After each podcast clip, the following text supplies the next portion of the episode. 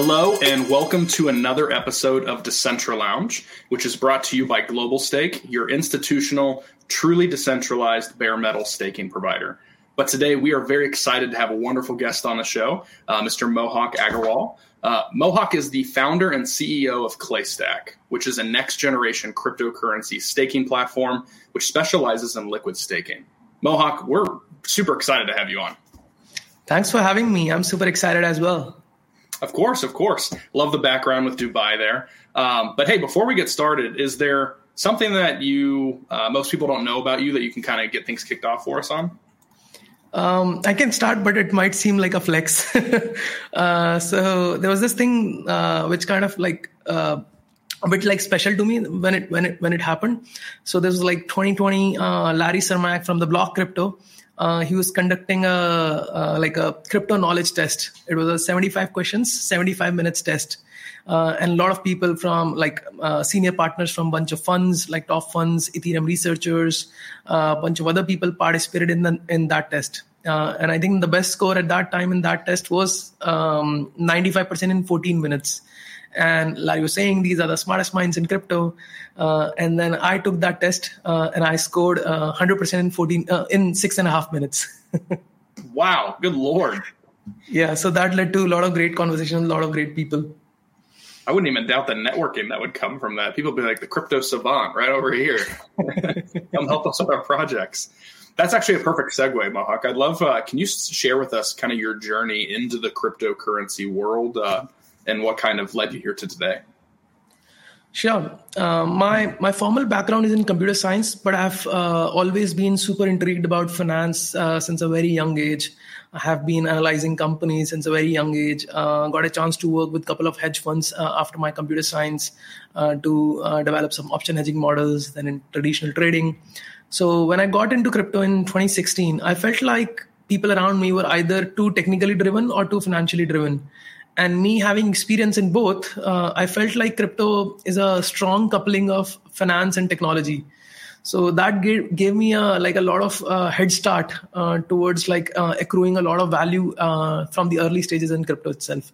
So that was my journey. And then once i came in to be honest i will not be like the guy who will tell you that uh, i read the bitcoin light paper and i had tears in my eyes and it was like the best thing ever. To be honest i did that. I did not understand it and i was like what is this mining thing? Like i could not understand it very well when i had it like for the uh, for the first time. Then uh, within a few weeks or something then i started to learn more. And then once i got the hang of it then i'm like the kind of uh, excitement that i will get in this space there is nothing else uh, or or there's no other space where i can even now imagine I love it. I love it. So then what are some of the key gaps or challenges that you kind of saw in the space as you got acclimated and started looking around that made you sit back and go, okay, hey, this is what Clay ClayStack, my vision could fix? Yeah, so before ClayStack, um, I mean, I started a Web3 fund and then I transformed that fund into a staking as a service company. So we were like validating on uh, multiple layer ones. I was running I think at one point like 100 validators uh, as a one man operation. Uh, then uh, like I thought like lockups were the biggest challenges in uh, or biggest challenge in staking. A lot of people would be disincentivized to stake at the first place if they're like big lockups. So initially I started ClayStack just to kind of unlock my layer one liquidity. Uh, so I uh, I created this. I showed it to a bunch of people. Then people, oh shit, this is this is amazing. Like, why don't you productize it? Uh, and initially, my idea was like I was like looking for people who want to develop. and I would just like invest in them, uh, and then I could not find someone. Then I'm like, who's better than me myself? so that's what like led me to start ClayStack, uh, and yeah. So let's take a step back here. So for our listeners, many of them are institutional uh, players such as hedge funds, VCs, family offices, etc., um, that might be new to the concept. Could you do us a favor and kind of explain what is liquid staking and how it differentiates from traditional staking? Of course.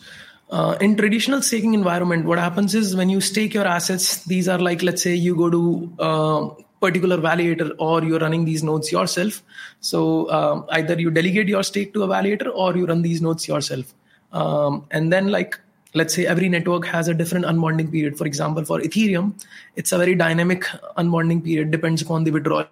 So it could range from, let's say, four days to, I mean, months. uh, before you can get that stake back. So at any point of time, if you decide that, hey, I have staked this ETH on which I'm earning these yields, now I want my Ethereum back. And the network would be like, no, no, no, wait a minute. You have to go through this unbonding period, which could be pretty long. Uh, what liquid staking allows you to do is you come to ClayStack, you deposit your ETH. In return, we give you a receipt token, CS ETH. Um, and the exchange rate between ETH and CS ETH keeps going up as we accrue more staking rewards.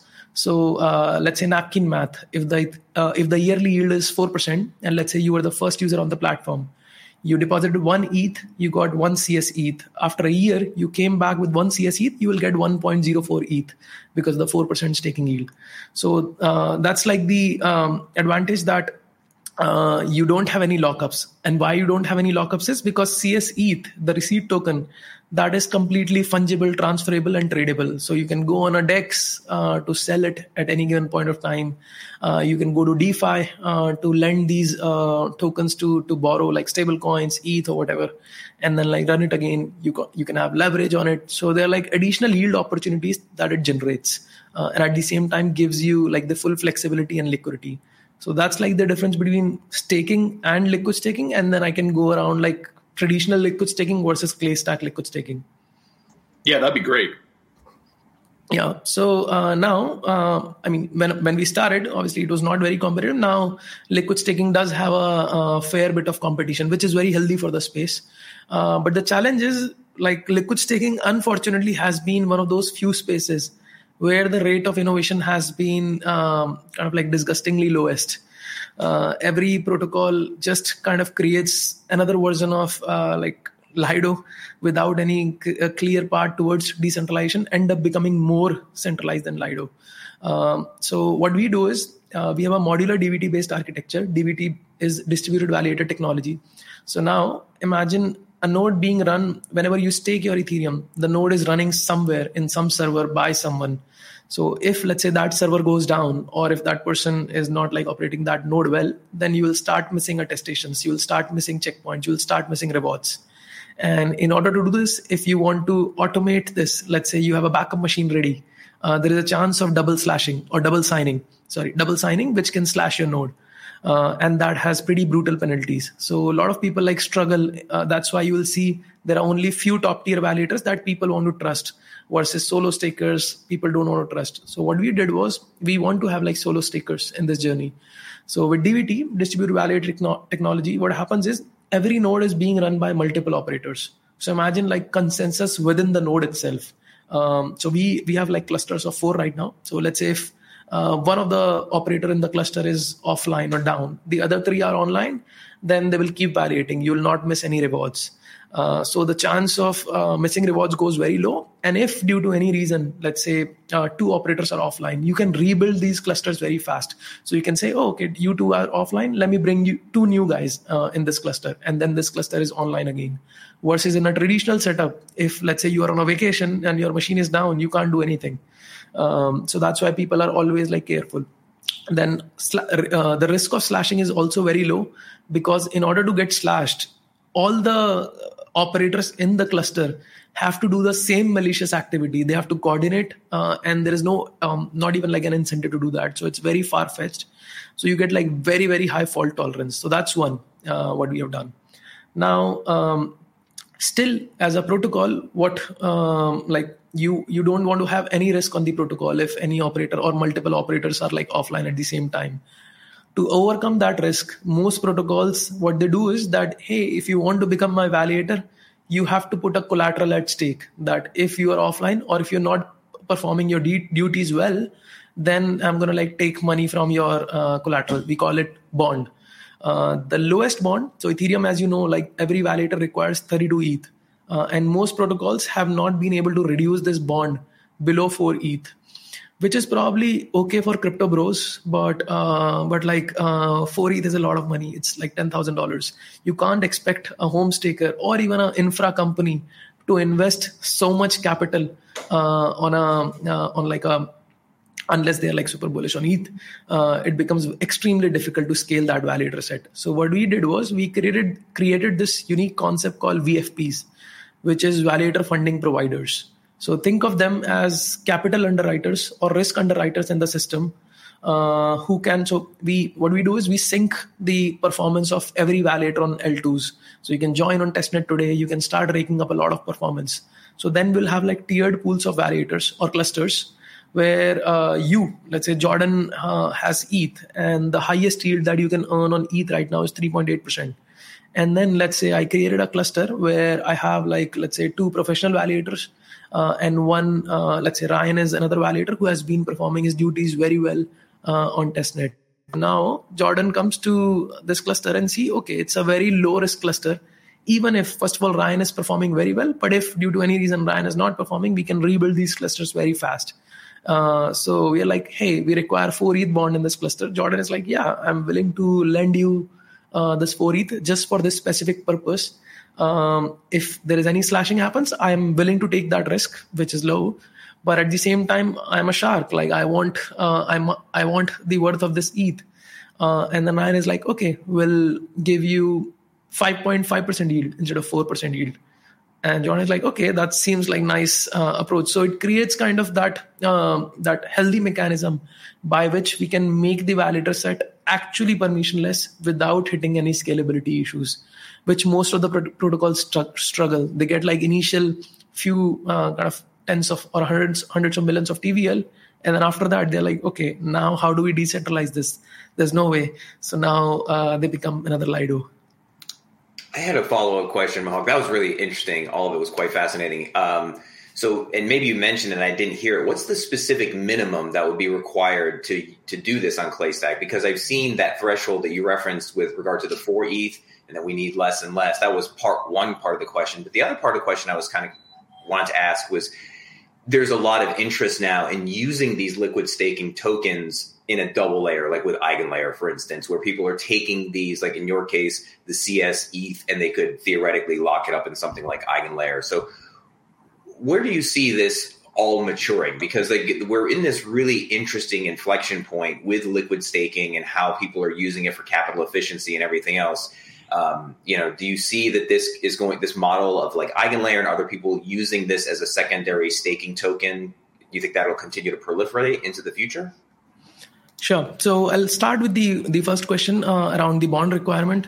Uh, in terms of like any users depositing uh, ETH on ClayStack, we don't have any minimum. You can deposit as low as 0.01 ETH.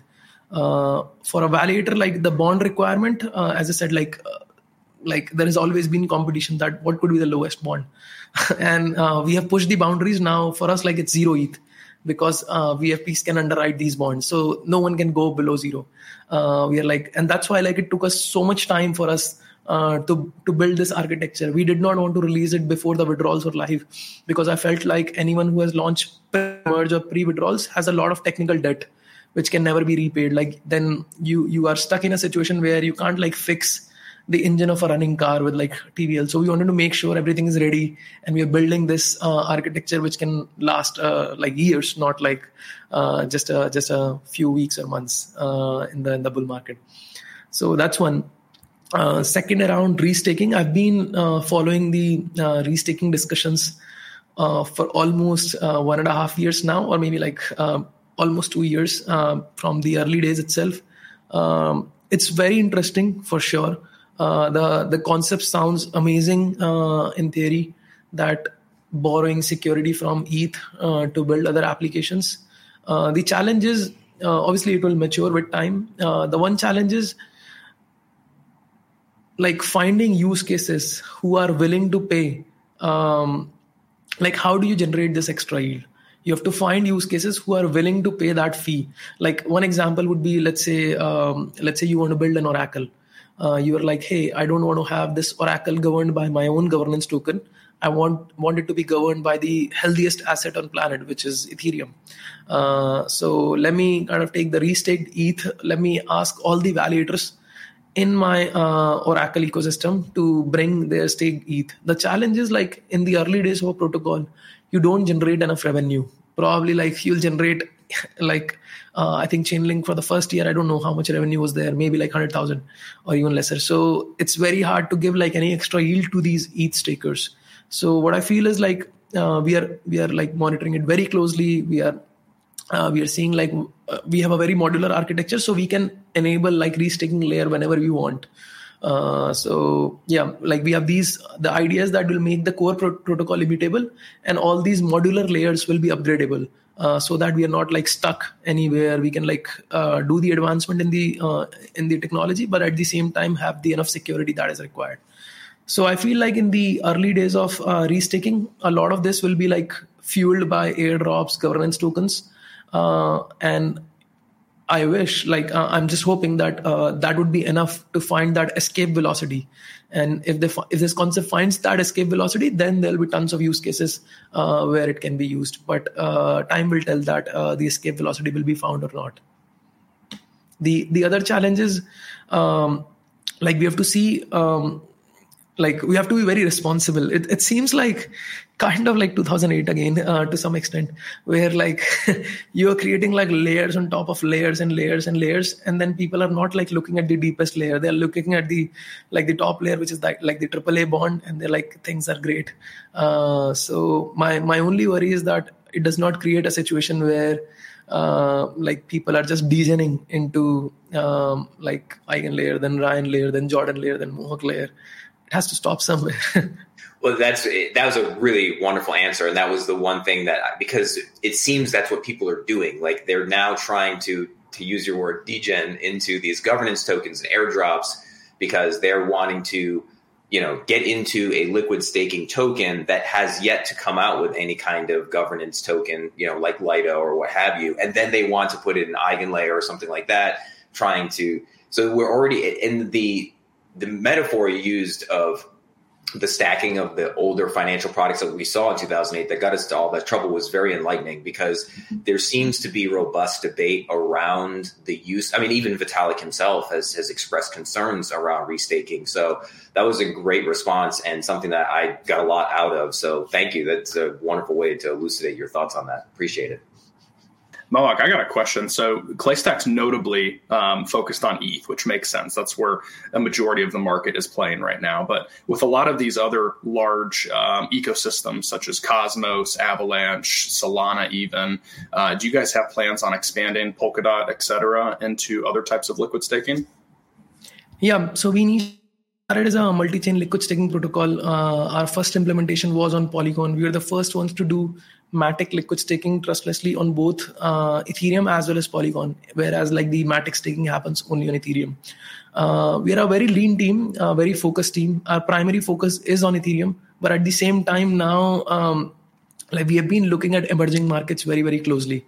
The thing is, like last one and a half years, if you saw like uh, the inflows of probably um, like 40 layer one combines uh, combined was lesser than Ethereum. But now probably that's changing because every other emerging ecosystem is now growing. Like um, like for example, coming back to what Ryan was saying around these uh, activity that is happening, like in crypto, because the last one and a half years, probably from April 2022 or May 2022 to let's say October 2023, the activity was very low. So people people like just like kind of very excited as soon as they saw like as soon as their friend came in hey i, I made 10x in this meme coin. They're like oh now i want to be in the next one. So uh, um, there's like a lot of excitement. The activity in a lot of these chains have started again. Uh, so we have been looking very closely and um, we have strong plans to to go on other chains as well with primary focus on ethereum Awesome, exciting. Um, so, kind of a pivot question here for you from a user experience perspective. Most institutions, I guess I'll, I'll, I'll dumb this layer down for most people that are listening. Um, when you have your assets and funds um, locked into a custodian, it's very similar to having your real world assets like US dollars in a bank account. But if you want to go out and interact with the economy, you need some form of like a debit card or a credit card. So interacting with platforms like yours, people typically can't just use the funds that are directly from a custodian. They have to use some type of a Web3 wallet, whether it's Coinbase Prime's Web3 wallet, MetaMask, etc. So, jumping off of that, how do users interact with you? What is the actual user experience if somebody has their funds sitting in, let's say, a Web3 wallet, a MetaMask? How would they interact with your dApp? Yeah. So, even though liquid staking is a very big market, it's still kind of a niche in that sense that, um, like, you need to be uh, to be honest, like we tried to kind of we we have made it very simple, but still you need to have like MetaMask installed. You need to have gas fee. So we support like all the leading wallets. We support like multi-sigs, and then at the same time for institutions uh, or anyone like who has Fireblocks, we support that as well because it it allows you to interact with any custom smart contracts. But what I feel is like the pivot point, uh, which is going to happen in a couple of years for liquid staking, is so liquid staking has three primary risks. One is uh, the smart contract risk that exists overall in DeFi. Second is the slashing risk, uh, which can be uh, insured today as well. Uh, to some extent, uh, it's not cost effective right now. And third is the price risk that if the asset that you're staking, the price goes down by, let's say, 40%, you have lost probably 10 year yield. Um, and again, that risk is also hedgeable, but uh, not uh, today. So in a couple of years, when the these three risks can be hedged, then like there is a big opportunity to build a structured yield product. Uh, the U.S. Treasury bills yield is not going to remain where they are, and that will be the time where you can give like stable yields to institutions, endowments, pension funds, uh, and then you will see like inflow of trillions of dollars with ETF coming up. Um, so uh, I think because like i can go in detail like how these three risks can be hedged but probably like for some other day. But uh, i'm pretty sure that these uh, the cost of hedging these risks will come certainly like very very low uh, and then like the opportunity will grow. But today uh, no matter how hard someone tries it is still kind of because for a regular person like installing metamask buying eth for gas that itself is a painful process. Um, like probably account abstraction will solve some of it but still uh, it like the, the the the the first entry point of like getting ETH for gas that remains the same. You you cannot avoid it. That makes sense. Um, so then, out of curiosity, are there any upcoming features or developments that you're particularly excited about, either just in like the ecosystem in general, or stuff that you're personally working on at ClayStack? Uh, first of all, like I'm very excited about our V2 when we make this VFP uh, live. Uh, and like the solo staker campaign that we want want to launch uh, very soon. And apart from that, like what I'm really kind of looking forward to, especially like New Year is coming, is um, as I was like touched base before that, like crypto came in to kind of remove uh, control from all these intermediaries and or like kind of for people to trust in themselves, like to understand the systems. And it still feels like 2008 again, uh, where, for example, like in terms of centralized liquid staking, where one protocol has so much stake, uh, which can even like affect the consensus of the chain itself. What people see is, oh, it's all by tier one validator and it's all insured, whereas it's not all insured. Very little fraction of it is insured. There has to be, if there is one slashing event, that can has such a catastrophic effects uh, on ST. Like it can it can kill all the DeFi. Probably Ethereum will have to do a hard fork, uh, and we survived that in 2016. This time we will not survive that.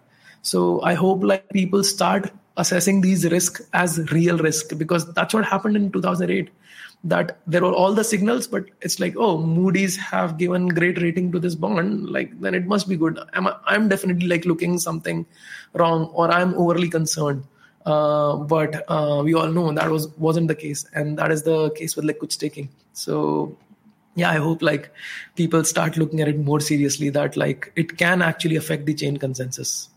Very good point. Very good point. Well, Mohak, it's been great catching up with you today. Loved uh, meeting you at the Staking Rewards Summit in Istanbul. Um, your booth was buzzing, man, absolutely buzzing. People were excited about liquid staking, excited about your differentiator.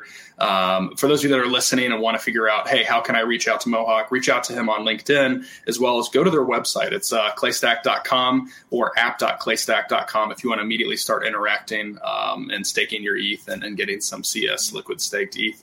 Uh, Mohak, I would prefer. I would prefer like people reaching out on Twitter than LinkedIn. I rarely check like LinkedIn messages. No, Twitter.